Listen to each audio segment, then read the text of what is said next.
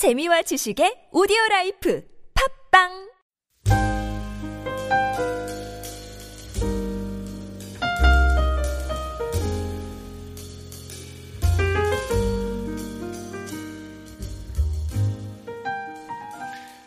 측량할 수 없이 깊은 하나님의 지혜와 하나님의 풍성한 지식으로 이제 이방인도 유대인도 예수 그리스도를 통해서 구원하여 주시는 줄로 믿습니다. 구원받은 백성은 이제 새로운 삶을 살아가는 것입니다. 새로운 삶을 살아가는 그리스도인은 어떻게 살아가야 되는 것인가? 거기에 대해서 우리가 변화된 삶을 어떻게 살 것인지 이제 사도 바울은 구체적으로 우리에게 말씀해 주고 있습니다. 새로운 삶의 가장 변화된 첫 번째 모습은 예배 드리는 자세가 다르다는 것입니다. 우리 그리스도인의 예배가 단순히 일정한 장소와 시간에 한정되는 것이 아니라 일상적인 삶 자체가 예배여야 한다라고 오늘 말씀하고 있습니다. 바울은 그것을 우선 몸으로 드리는 영적인 예배다라고 말하고 있습니다. 여기서 몸으로 드린다는 말은 초기 기독교에 이 세례와 연관이 있습니다. 초대교회 그리스도인들은 세례를 받는 것은 곧 몸까지 포함해서 기독교인의 삶 전체가 세상으로부터 구별되어서 거룩하게 하나님께 드려지는 것이라고 생각한 것입니다. 그리고 그것이 곧 예수 그리스도가 친히 자기 몸으로 십자가에 달리셨던 것처럼 자기 자신을 제물로 드리는 것이라고 생각했습니다. 초대교회 그리스도인들은 인간의 영혼과 몸을 따로 떼서 생각하지 않고 통전적인 즉 하나의 존재로 본 것입니다. 그래서 바울도 로마 기독교인들로 하여금 몸을 산 제물로 하나님께 드리라고 한 것입니다.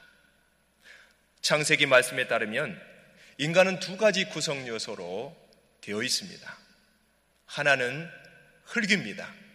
창세기 3장 19절 하반절에 너는 흙이니 흙으로 돌아갈 것이니라 말씀하고 있습니다. 다른 하나의 요소는 영입니다. 하나님의 숨 또는 바람을 의미하는 히브리어의 루아흐를 하나님께서 이 흙에 불어 넣어 주셔서 인간은 살아있는 영이 된 것입니다. 인간이라는 것은 죽고 나면 이 영이라는 것을 빼고 나면 우리 몸에 영의 활동이 없으면 몸만 남게 되는 것입니다. 영이 없는 몸을 우리는 사람이라고 부르지 않습니다. 인간이라는 것은 그 몸에 영이 있고 몸과 영이 결합되어 있기 때문에 전혀 다른 존재가 되는 것입니다. 의과대학 해부학 교실에서 몸을 분해해서 아무리 그 영이라는 것을 찾아보려고 해도 그 영이라는 것이 우리 손에 잡히는 것이 아닙니다. 이처럼 인간의 생명이라는 것은 참 신비한 것입니다. 신비의 영역에 쌓여 있는 것입니다. 이 몸과 영이 결합되었을 때 그 인간을 우리는 또 인격이라고 부르는 것입니다. 그래서 사도 바울은 이렇게 영과 결합되어 있는 몸을 하나님께 산 제사로 드리라고 가르치는 것입니다. 이 몸이 바로 인격체인 우리 자신을 가리키는 것입니다.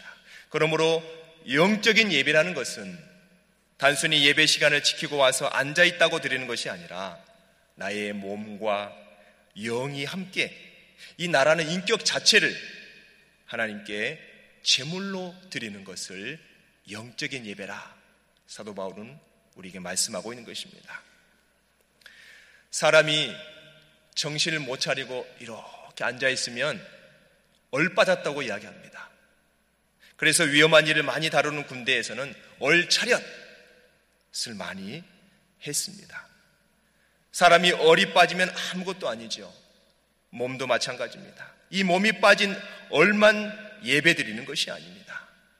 사랑 여러분, 우리의 얼과 우리의 몸을 다해서 예배당에 계시든지 가정에서든지 직장에서든지 우리가 운전하고 길을 갈 때든지 또 사업을 구상하고 그것을 실행에 옮기시든지 무엇을 하시든지 거룩한 하나님 앞에서 늘 예배드리는 자세로 깨어서 살아가는 저와 여러분 되시기를 주 예수 이름으로 축원드립니다.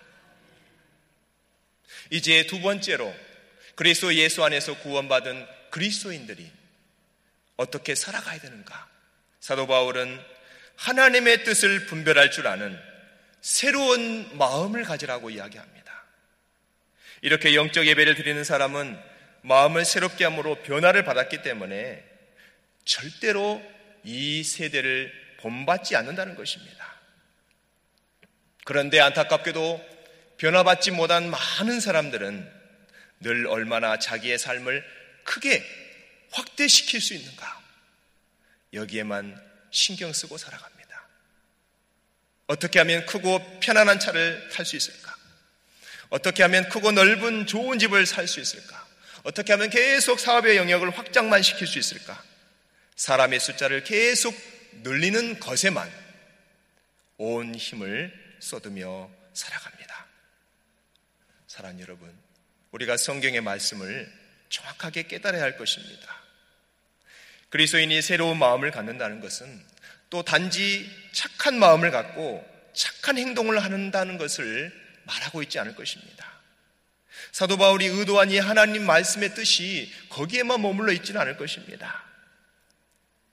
옛사람이었던 이전과는 전혀 다른 새로운 사람으로 새로운 마음의 기준으로 살아간다는 것을 뜻하고 있습니다.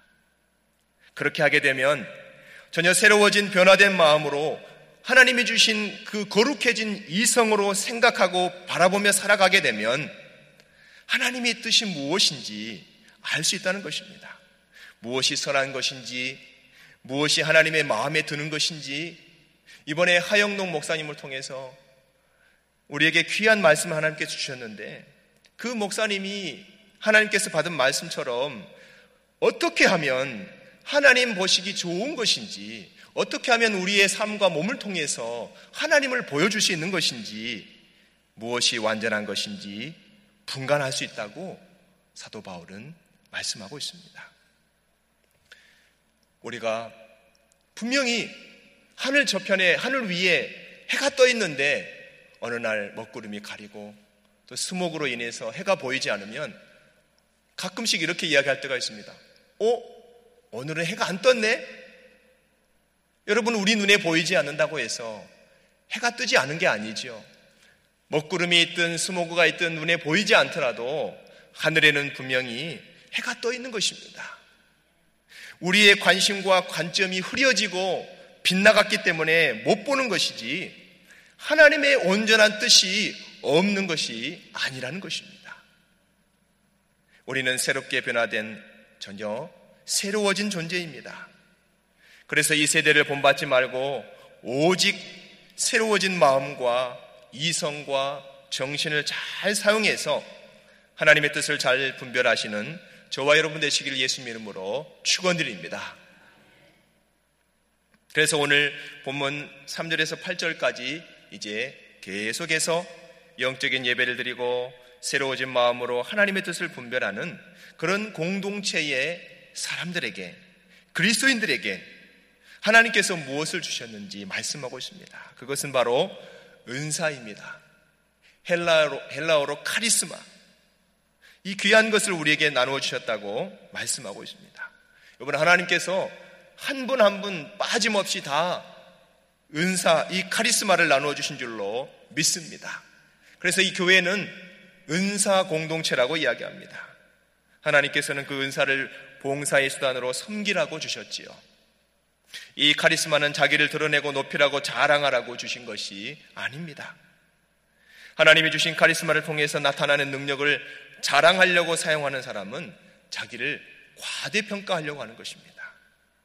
반대로 어떤 사람들은 내가 은사를 받기는 받았는데 남들 앞에 자랑스럽게 내세울 만한 카리스마가 없을 때 불안해하면서 열등감에 빠지는 사람도 있습니다.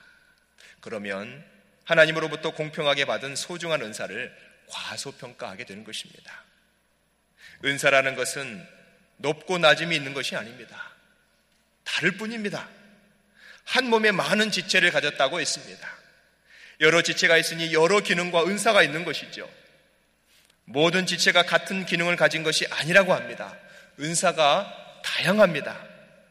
하나님께서는 그 다양한 은사가 조화되고 하모니를 이루게 하셨습니다. 여러분 생각해 보세요. 이 세상 만물도 각각 다른 것들이 모여서 조화를 이루고 있습니다. 서로 다른 식물, 동물, 곤충, 미생물까지 생태계를 이루고 있는 것입니다. 여러분, 식물이 장미 한 종류만 있으면 얼마나 지루하겠습니까? 동물이 코끼리 한 가지만 있으면 얼마나 심심하겠습니까? 여러분, 동물원에 가고 싶겠습니까? 만약 그렇다면 이 사파리라는 단어는 없었을 것입니다. 곤충도 마찬가지입니다. 미생물도 마찬가지입니다. 수없이 많은 종류를 하나님께서는 창조하시고 참 다양하고 아름답게 이 천지 만물을 지어서 우리에게 주신 줄로 믿습니다. 할렐루야. 그래서 우리는 시간이 되면은 이 자연 만물로 나가서 어떤 목사님 그렇게 말씀하십니다. 우리 자연 신방 갑시다. 예, 하나님이 만드신 자연을 통해서 예, 사람도 다양하고 이 자연도 얼마나 다양합니까?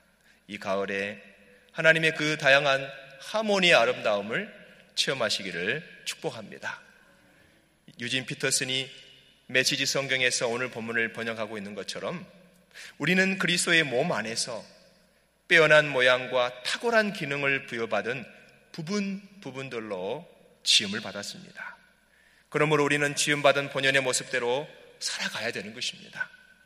시기심이나 교만한 마음을 품고 다른 사람들과 자신을 비교할 필요가 없는 것입니다.